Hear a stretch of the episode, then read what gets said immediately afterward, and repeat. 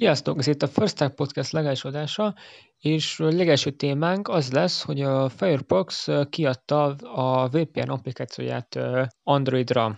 Aki nem tudná, hogy mi a VPN, lényege az, hogy a minden adatforgalmat egy távoli szerveren keresztül küldjük, így a mára oldalra úgy érkezik meg, mint hogyha arról a szerverről küldenék adatot. Használják ezt sokan arra is, hogyha valami nem érhető el a ő országukban, akkor egy ilyen VPN-en keresztül egy másik országbeli szerveren keresztül küldi, így már is eléri, ugyanis úgy látja az a szolgáltatás, hogy ők abban a másik országban vannak.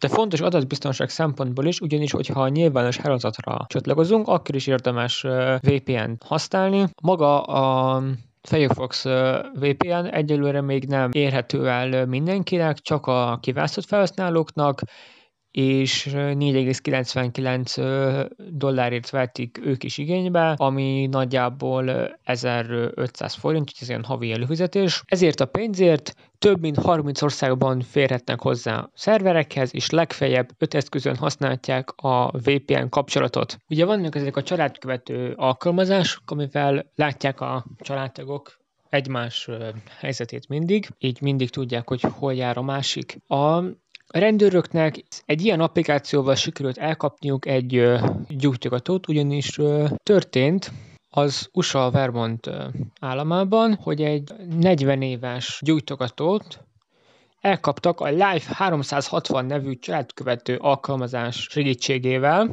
Maga a vádlott már korábban gyanúba keveredett, miután egy biztonsági felvételen feltűnt az autója, egészen közel a nemrégiben leégett helyi gyárhoz, ahol hősünk azelőtt dolgozott. Ugyanakkor a rendőrségnek több bizonyítékra volt szükség ahhoz, hogy vádot emeljenek a férfi ellen. Nem sokkal később kiderítették, Hill és a fia is használja a Life360 applikációt, amivel az apa képes volt követni a fiát, és a gyerekek is meghatározhatta édesapja hollétét. A rendőrök megnyúzték Hill fiát, hogy segítsen nekik hozzáférni a telefonján lévő alkalmazott adataithoz, viszont volt egy kis bökkenő.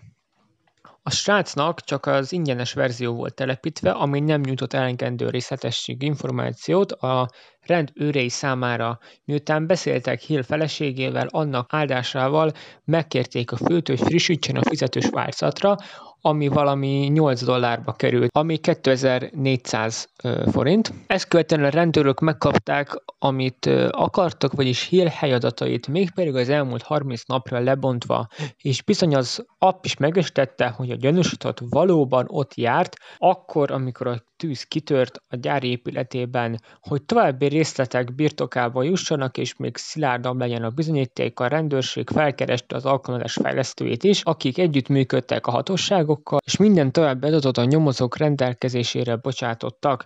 Így már semmi sem állt annak útjában, hogy gyújtogatás vágyával letartóztassák Glenn Hillt, ami meg is történt. Különben magát ezt a Life360 alkalmazást eléggé sokan használják, ugyanis 50 milliónál több letöltés van a Playruházban. Ha megnézzük a véleményeket, vannak itt magyar vélemények, tehát magyarok is használják sokan.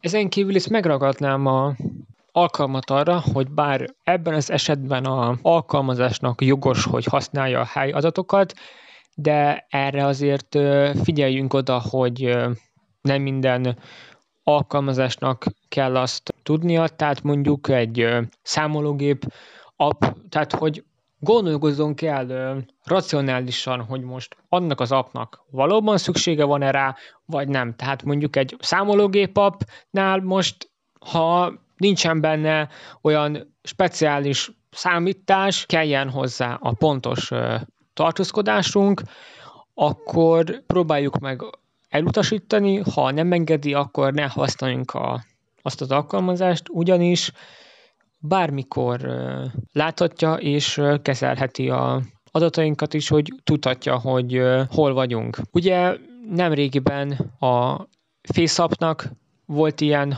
hogy bár ott nem a tartózkodás jellem, hanem hogy a fotóinkkal, hogy az összes fotót feltölti a szerverre, és akkor, hogy azt úgy ott tárolják, meg látja, tehát ez igazából fontos, de Ami ugye a másik része, hogy a túlzottan a alusisakosok, akik fogják, felveszik a alusisakot, aztán elszigetelődnek a világtól, meg mindent kikapcsolnak jelen, tehát ugye, hogy ez sem jó, tehát érdemes tudni ugye a tudatos internet használat. Tehát, hogy nem töltünk le mindent, ami ugyan szép, meg csillog, meg ilyen nagy ilyen villogó domlatgomb van, ugyanis ezek általában valamilyen kártékony szoftverek, és hogyha még van valami vírusírtó szoftver a gépünkön, ha mondjuk annál is átengedjük,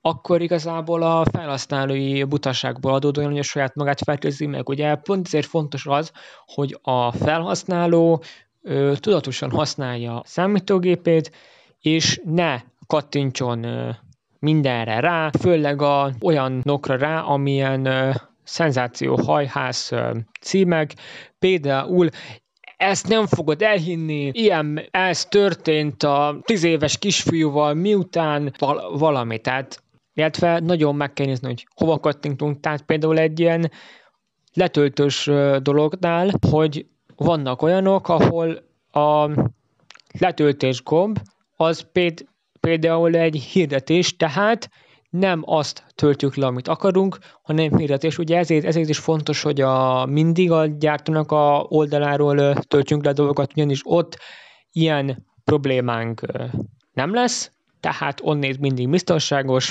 Persze vannak esetek, hogyha feltörik, aztán átrakják. Ilyen volt tavalyi incidens, ahol egyik torrent 9-nek a oldalát törték fel, és aki utána letöltötte, akkor annak úgy a vírusos program ment rá, de általában a gyártónak a hivatalos oldaláról biztonságosak ezek a dolgok. Ennyi volt a legelső First Tech Podcast, remélem tetszett. Tudom, még úgy nem volt valami jó, de elsőnek szerintem jó lesz. Hosszúságilag is pont elég volt végig szenvedned, hogyha elértél ide.